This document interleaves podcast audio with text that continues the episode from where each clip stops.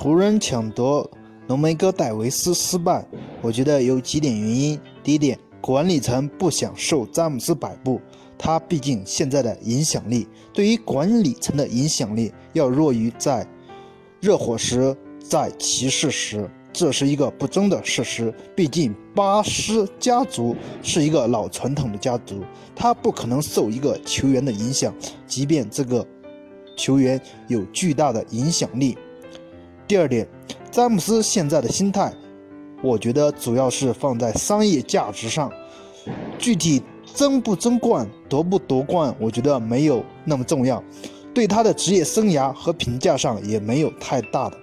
影响，因为现在詹姆斯已经是很多球迷认定的历史篮球运动员第二人。第三点，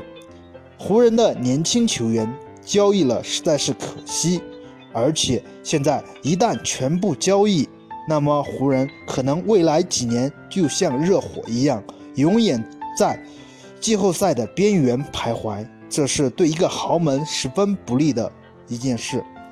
第四点，就是里奇保罗他受到全联盟球队的排挤，因为他这几年做的事情让其他球队亏本的太多，所以其他球队的管理层都很讨厌他。只是现在詹姆斯这种做法以及他的好友里奇保罗，其他管理层可能碍于詹姆斯的影响力不敢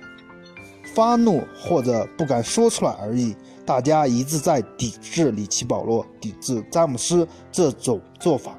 欢迎大家踊跃的点赞评论，谢谢大家。